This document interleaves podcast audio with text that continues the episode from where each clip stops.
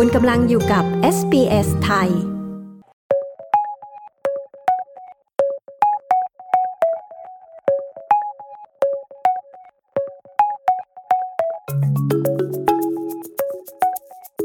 ช่วงสายตรงจากเมืองไทยวันนี้มาฟังรายละเอียดสถานีรถไฟกลางกรุงเทพอภิวัตสำคัญอย่างไร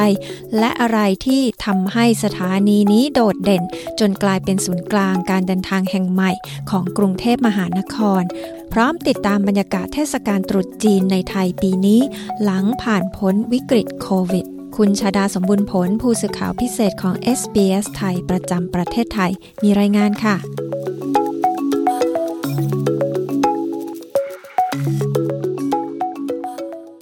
สวัสดีค่ะ คุณชาดา วันนี้รถไฟ 52 ขบวนที่วิ่งระยะไกล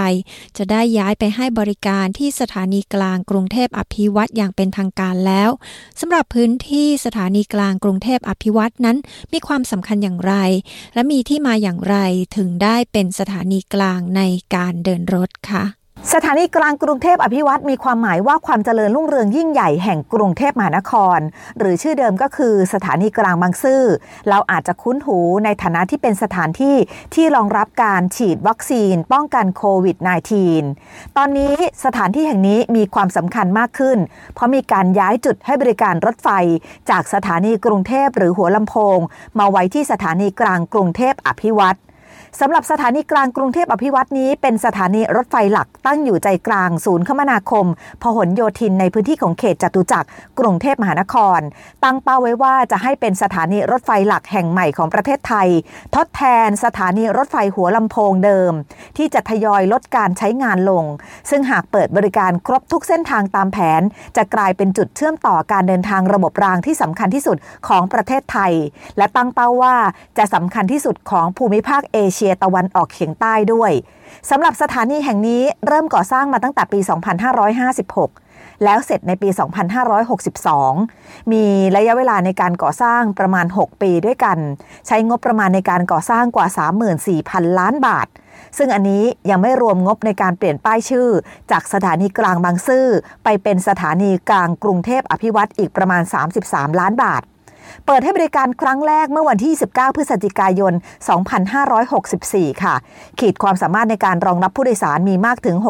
624,000 คนต่อวัน ซึ่งก็เทียบเท่ากับสถานีรถไฟชั้นนำระดับสากล อาคารของสถานีมีพื้นที่ใช้สอยกว่า 298,000 ตารางเมตรซึ่งก่อนหน้านี้ รัฐบาลได้ใช้พื้นที่แห่งนี้ เป็นศูนย์ฉีดวัคซีนป้องกันโควิด -19 มาได้สักระยะหนึ่ง ก่อนที่จะปิดตัวลง ขีดความสามารถแบบเหนือชั้นก็คือสามารถรองรับรถไฟทางไกล ของการรถไฟแห่งประเทศไทยได้ทุกๆเส้นทาง ไม่ว่าจะเป็นรถไฟชานเมืองสายสีแดง และรถไฟความเร็วสูงที่ในอนาคต จะมีการเชื่อมต่อระหว่างสนามบินกับระบบราง รวมทั้งการรองรับระบบรถไฟ Airport r a i l i n k นอกจากนี้แล้วก็ยังสามารถเชื่อมต่อกับรถไฟฟ้า MRT สายสีน้ำเงิน แถมในอนาคตก็จะเป็นส่วนหนึ่งในโครงข่ายระบบขนส่งมวลชนทางราง คุณหมิงสิงคโปร์สายเซนทันรูทที่จะเป็นเส้นทางรถไฟจากสถานีรถไฟคุณหมิงประเทศจีน และมุ่งหน้าไปยังสถานีรถไฟจูล่งตะวันออกของประเทศสิงคโปร์ โดยจะผ่านสถานีกลางกรุงเทพอภิวัตแห่งนี้ ซึ่งจะทำหน้าที่เป็นสถานีชุมทางในการเปลี่ยนสายระหว่างช่วง กรุงเทพสปปลาว ไปจนถึงจีน ในเส้นทางของสายอีสาน ส่วนเส้นทางสายใต้ก็จะเชื่อมต่อระหว่างกรุงเทพมาเลเซีย และสิงคโปร์ค่ะ คุณชาดาคะเหตุใดรัฐบาลไทยจึงเชื่อมั่นในศักยภาพของสถานีกลางกรุงเทพอภิวัตรว่าจะเป็นฮับหรือเป็นศูนย์กลางการเดินทางได้อย่างดี และมีระบบอะไรที่เหนือโดดเด่นจนเป็นที่พูดถึงกันคะ เนื้อสิ่งเองใดคือเรื่องของความใหญ่โตของสถานีกลางกรุงเทพอภิวัตและมาตรการในการรักษาความปลอดภัยที่เรียกได้ว่าเป็นขั้นสูงสุด เพราะเป็นสถานีระบบปิดที่มีกล้อง CCTV ภายในสถานีมากกว่า 100 กล้อง สามารถตรวจจับความผิดปกติของผู้โดยสารได้อย่างรวดเร็วและแม่นยำโดยปกติแล้วหากมีคนล้มลงในสถานี กล้องจะเตือน แต่สำหรับปัจจุบัน กล้องในส่วนของสถานีกลางอภิวัตสามารถตรวจจับได้แม้กระทั่งบุคคลดังกล่าวเริ่มเซ กล้องก็จะตรวจจับและส่งสัญญาณเตือน ซึ่งระบบรักษาความปลอดภัยที่เข้มงวดนี้เทียบเท่ากับท่าอากาศยานสุวรรณภูมิ ส่วนผู้โดยสารที่ไม่มีตั๋วโดยสารรถไฟก็จะไม่สามารถ ขึ้นไปบนชานชาลาของสถานีได้ ซึ่งชั้นชานชาลาของสถานีถือว่าเป็นพื้นที่เขตห่วงห้ามเด็ดขาด ส่วนพื้นที่ชั้นใต้ดิน เป็นพื้นที่รวมแล้วประมาณ 72,000 ตารางเมตร เป็นพื้นที่เอาไว้สำหรับจอดรถยนต์ประมาณ 1,700 คัน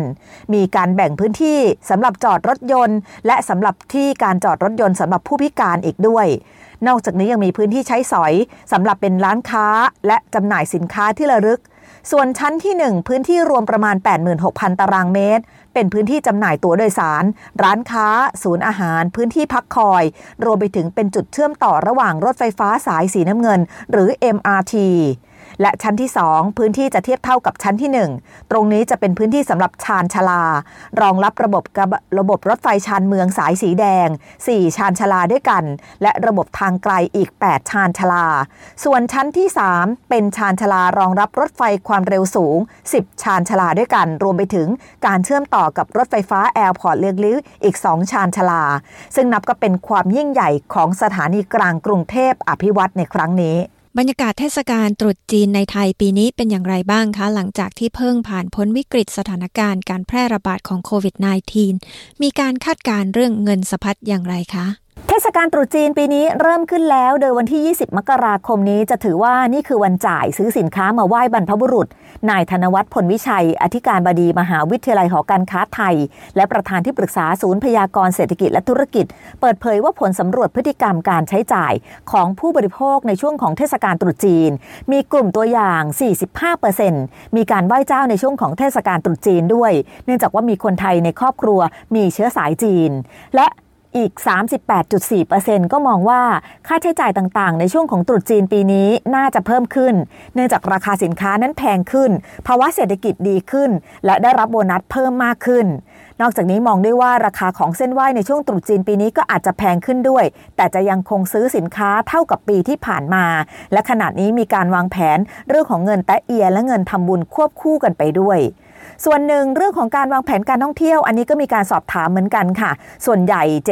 70.3%บอกว่าจะยังไม่มีการวางแผนท่องเที่ยว เนื่องจากว่าได้เดินทางกันไปแล้วในช่วงของเทศกาลปีใหม่ที่ผ่านมา ทั้งหมดนี้จากการสำรวจพบว่าจะมีเงินสะพัดในช่วงของเทศกาลตรุษจีนปีนี้ ขยายตัวเพิ่มขึ้นร้อยละ 13.6 ถือว่าเป็นบวกครั้งแรกในรอบ 4 ปี แล้วก็คิดเป็นมูลค่ากว่า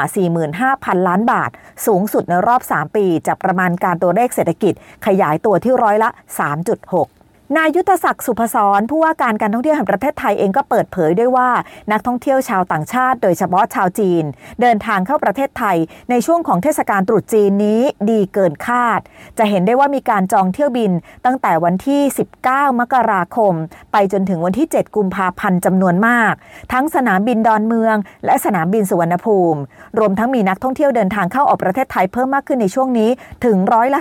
13 ปัจจัยสำคัญประการหนึ่งก็คือว่านักท่องเที่ยวชาวจีน สนใจเดินทางเข้าประเทศไทยมากขึ้น จากนโยบายการเปิดกว้างของประเทศไทยเอง รวมไปถึงได้รับอิทธิพล จากภาพยนตร์เรื่องดีเทคทีฟไชน่าทาวที่ถ่ายทำในประเทศไทยด้วยค่ะ ขอบคุณมากค่ะ คุณชาดา ดิฉันชาดาสมบูรณ์ผลรายงานข่าวสำหรับ SBS ไทย รายงานจากกรุงเทพมหานครค่ะ